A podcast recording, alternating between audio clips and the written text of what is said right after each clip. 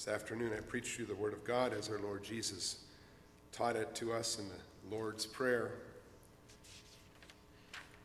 He taught us to pray, Our Father in heaven, lead us not into temptation, but deliver us from the evil one. For yours is the kingdom and the power and the glory forever. Amen. Concerning these verses, the church confesses in Lord's Day 52, and we'll read that together in the Heidelberg Heidelberg Catechism. What is the sixth petition? And lead us not into temptation, but deliver us from the evil one. That is, in ourselves we are so weak that we cannot stand even for a moment. Moreover, our sworn enemies, the devil, the world, and our own flesh, do not cease to attack us. Will you therefore uphold and strengthen us by the power of your Holy Spirit? So that in this spiritual war we may not go down to defeat, but always firmly resist our enemies until we finally obtain the complete victory. How do you conclude your prayer? For yours is the kingdom and the power and the glory forever. That is, all this we ask of you because as our King, having power over all things, you are both willing and able to give us all that is good. And because not we, but your holy name should so receive all glory forever. What does the word Amen mean? Amen means it is true and certain. For God has much more certainly heard my prayer than I feel in my heart that I desire this of him.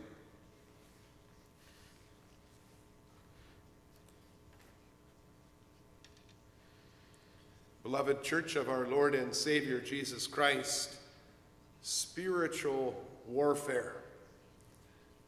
It seems so otherworldly, hard for our scientific, materialistic minds to comprehend.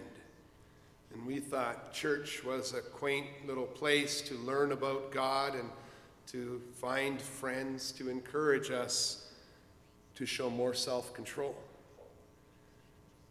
When Jesus teaches us to pray the sixth petition, we learn several important things about our lives. The first thing we learn from Jesus' prayer is that Christianity is not some sort of child's game, but it is a spiritual war in an, in an eternal kingdom, and we are spiritual warriors.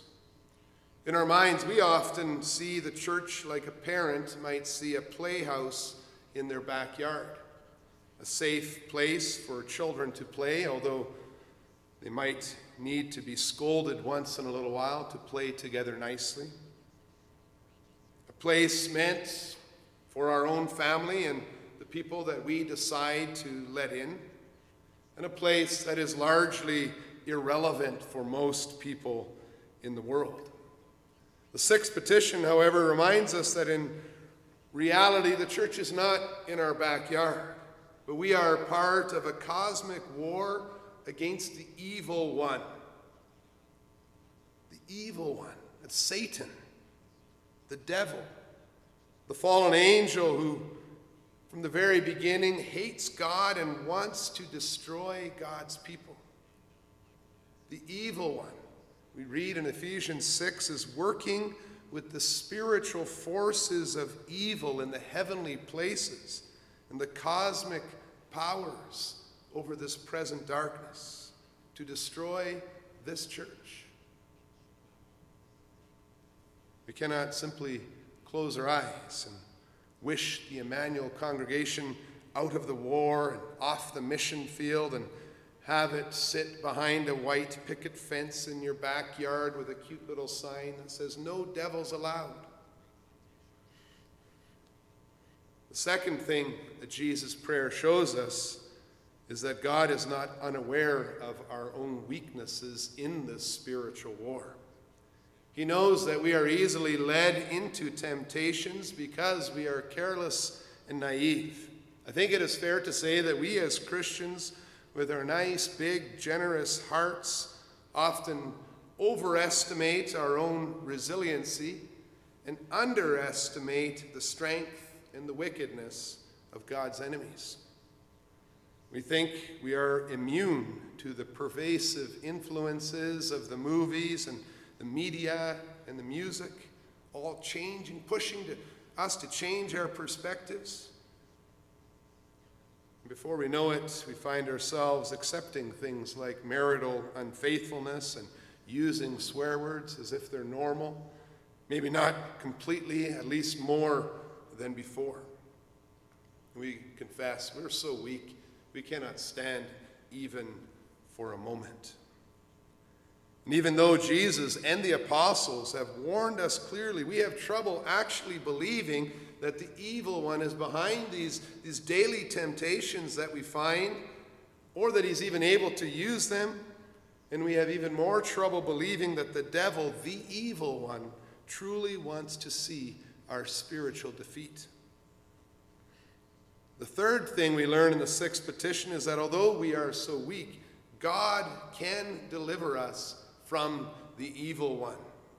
Spiritual warfare is real, but we do not need to stand even for a moment in our own strength. Ephesians 6, verse 10 reminds us that we can be strong in the Lord and in the strength of His might. When we enter into that daily spiritual warfare with the praise words, the doxology of the Lord's Prayer on our lips, then we're beginning each day praising our mighty King of Kings and our Heavenly Father. The kingdom, the power, and the glory belong to you forever, Father. We are soldiers fighting against our dangerous sworn enemies every day of our lives, and yet, like the French Huguenots, those reformed believers who sang Psalm 68, 1 and 2 as they went into battle, we too know entering the battle, God shall arise and by his might put all his enemies to flight. This is the gospel I preach to you this afternoon. The Lord's might is our strength in spiritual warfare. We pray knowing that the kingdom belongs to God, power belongs to God, and the glory belongs to God forever. Before they enter a war, soldiers must be clearly convinced in their own minds what they are fighting for. What, what are you trying to defend? What is the purpose of the battle? What is it that soldiers are afraid of losing? When Christian soldiers engage in spiritual warfare, they begin with praise words, the doxology, about the things they already have. They declare that their greatest desire is already true. The kingdom belongs to our God. Unlike many other battles where the soldiers are fighting for what they do not have, we are citizens of a kingdom that already has been and always will be firmly in the hands of our God. So, why is this war necessary? Spiritual warfare in the kingdom of God is a war within the kingdom of God against those who want to ruin all the good things that God has created for us to enjoy.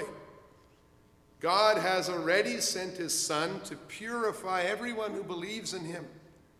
The evil tyrant has already been destroyed, and yet the seeds of rebellion continue to fester as God's defeated enemy, enemies are motivated by their loser spite to destroy God's ambassadors. Spiritual warfare is aimed at, at uncovering the truth, making the, the truth plain for all to see, so that the beauty of the kingdom that belongs to God may be fully seen and that all those who are trying to twist it and to cover it and to dirty it are exposed for what they're doing. The devil's temptations are focused on making us forget that the kingdom belongs to the Lord, or at least behaving as if it doesn't belong to him. And in order to do that, the devil needs to make us close our Bibles, to forget God's promises and his victory, to water down the gospel so it is nothing more than a promise of a comfortable life here on earth, and that the true eternal kingdom is hidden from our view. So we live each day thinking about the daily things we see and forgetting that the kingdom belongs to God. He wanted Jesus to be uncomfortable with that feeling of hunger in the desert, to be uncertain about the love of his Father, to be discontent with the work his Father had given him to die on a cross. And he did that so that Jesus might bow before him and then receive these earthly comforts, turn his back on the reality of the kingdom, and receive from the devil's hands those little things he wanted now. The devil will bare his teeth and intimidate, hold out beautiful little trinkets and tempt, sow seeds of doubt about God's love and the truth of his word, and encourage us to be proud like Adam and Eve, so that we might deny God, fall into despair in our failures and weaknesses. You see, tyrants want you to feel helpless, powerless, anxious, and discontent with the present situation so that they can be the Savior that you depend on for, your, for help. And as Christians, during this pandemic fear, it is possible that we are seeing this strategy play out around us. And it's so important to remember the doxology of our prayer. The kingdom already belongs to our God. We already have all that we need in Him. He is the only good helper and rock and refuge. We could trust in Him.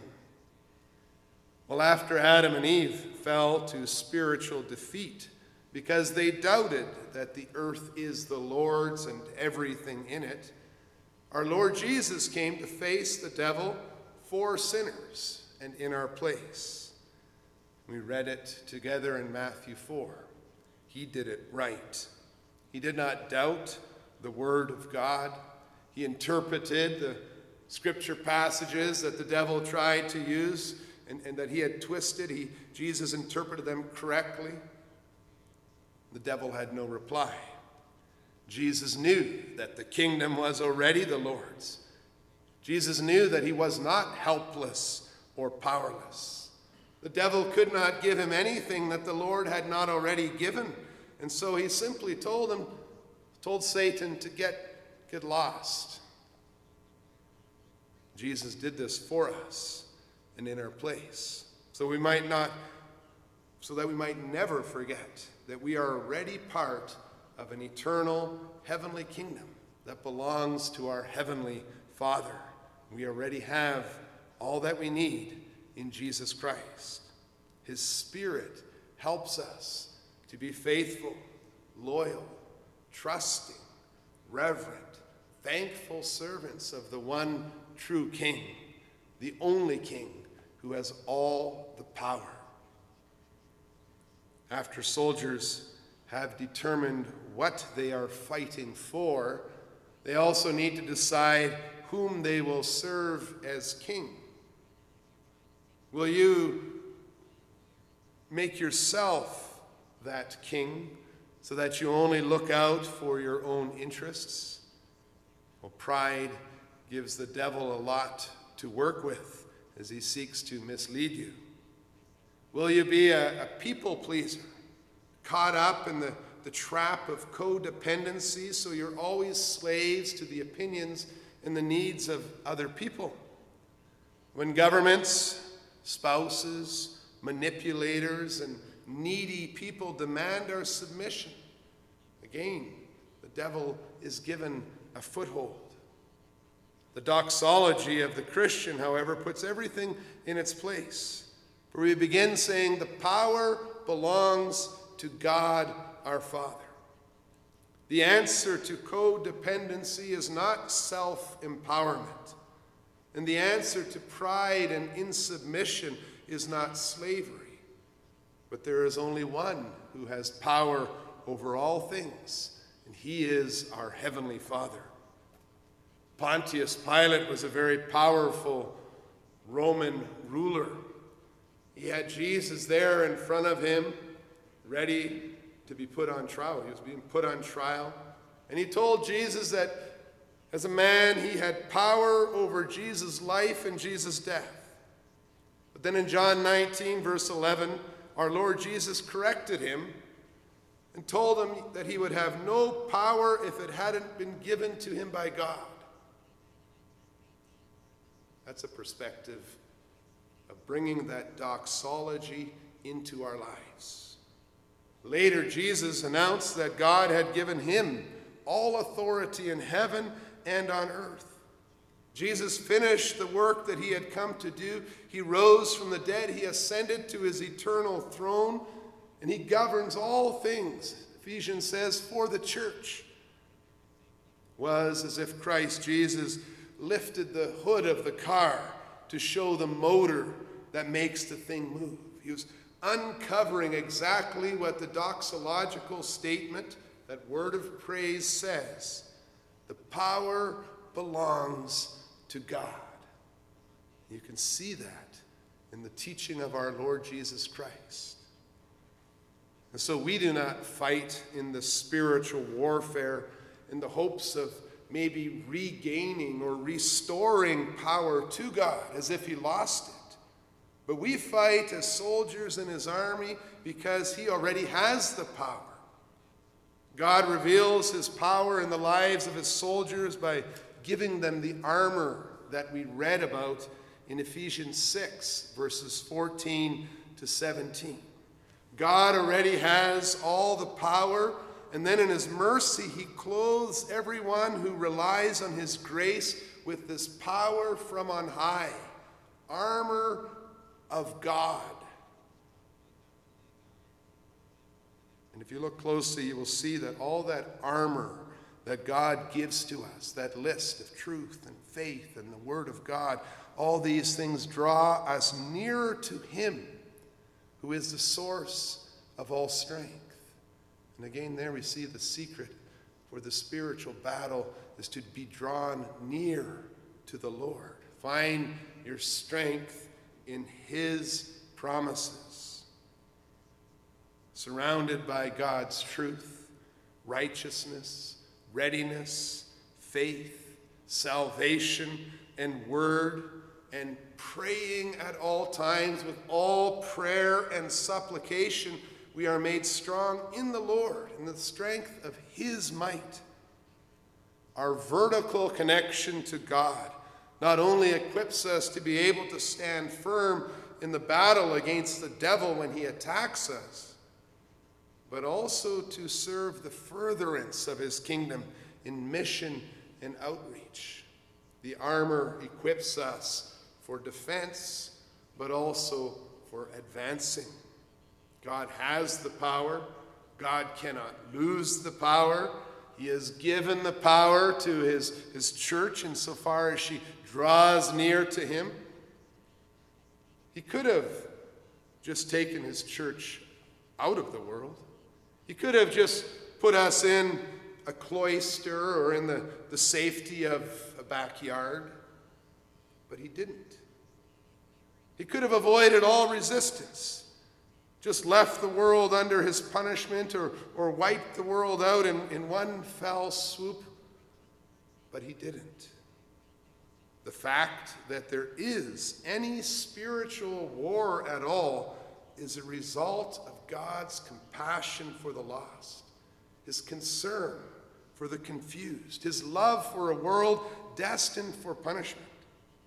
He does not want his creatures to miss out on the riches of his eternal kingdom because of their rebellion and their refusal to repent. That is why he puts the armor on us. That's why he sent us out into the fray the light and the darkness, the salt leaving the salt shaker into the world. And in Christ, we have the strength to withstand the attacks, and we have a reason to withstand the attacks because we're called to go forward and bring the gospel. We have the strength to expose the defeated tyrant, show the wickedness of his plans.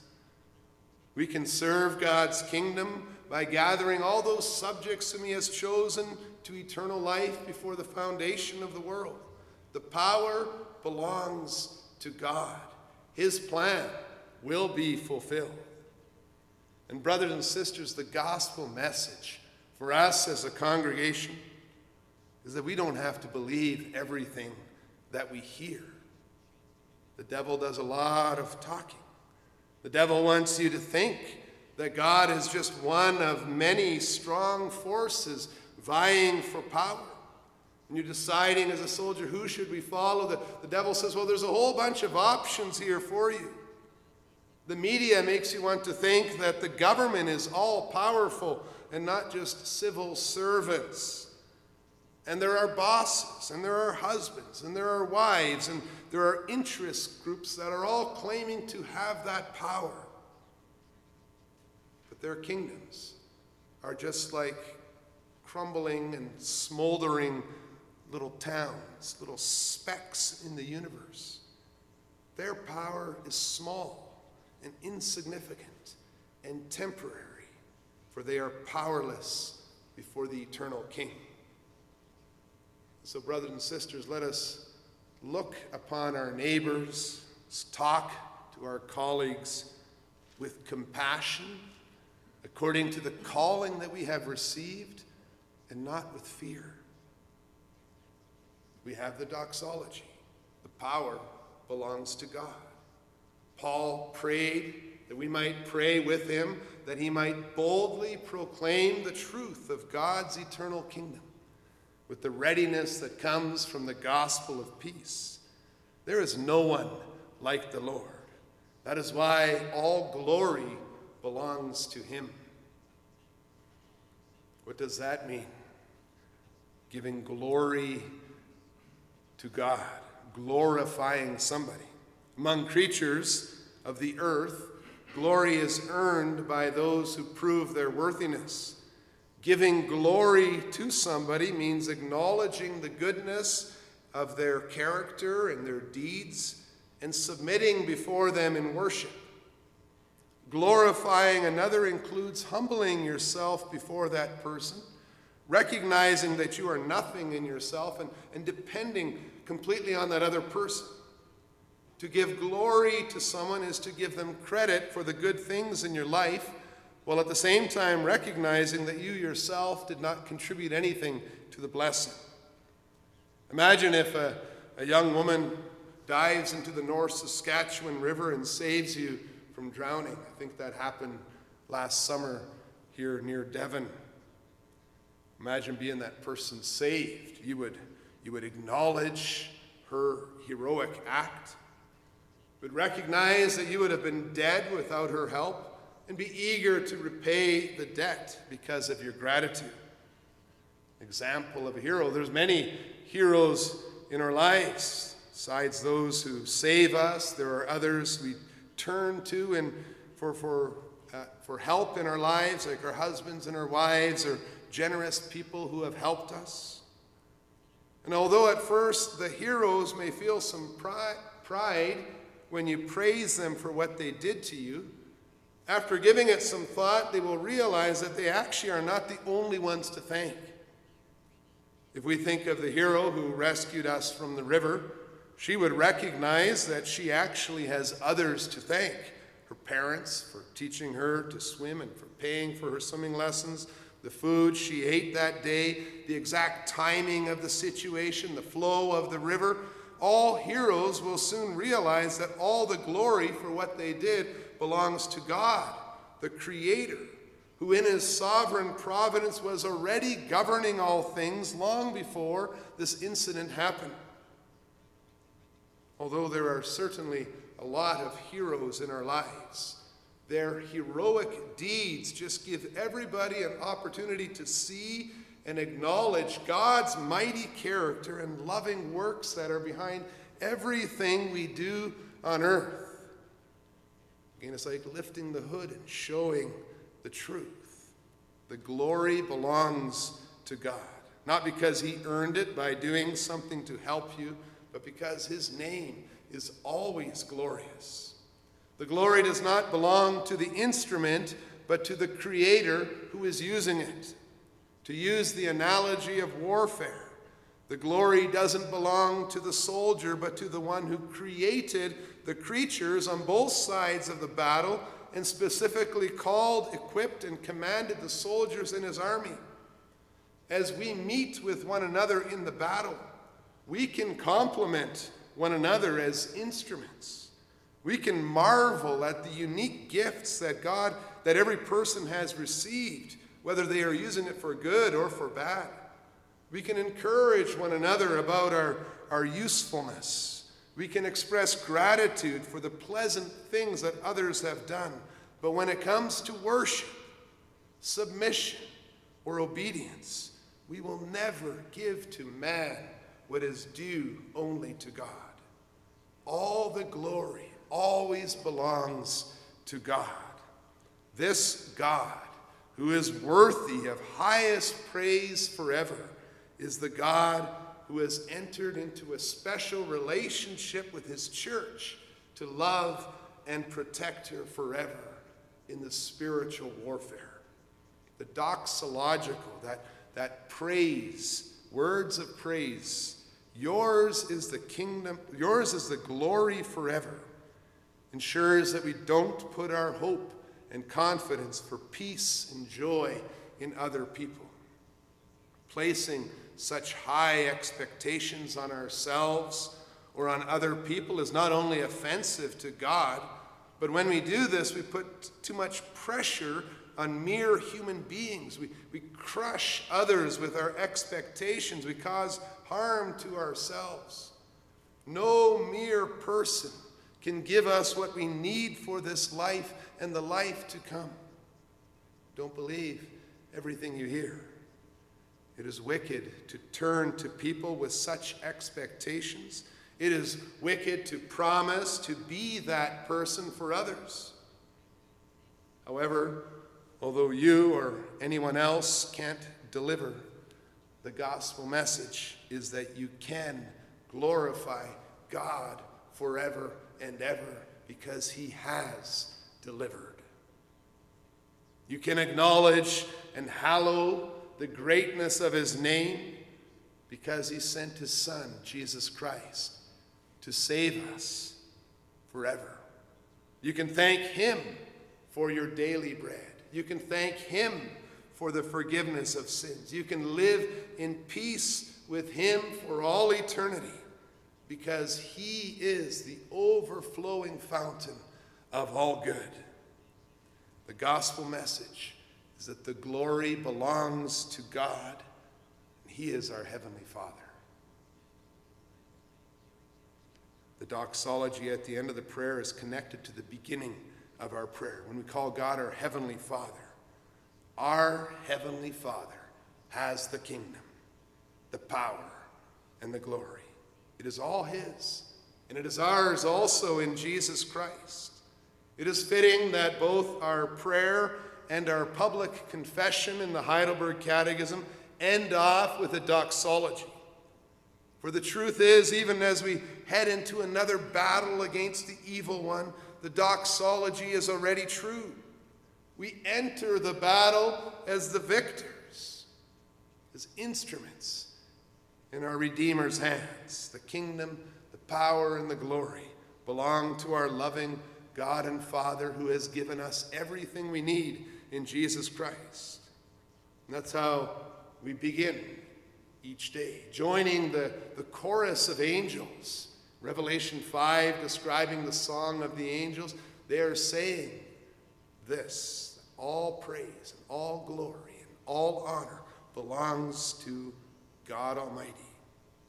And so, fully prepared for spiritual warfare in the armor of God, we can be confident in the strength of the Lord's might.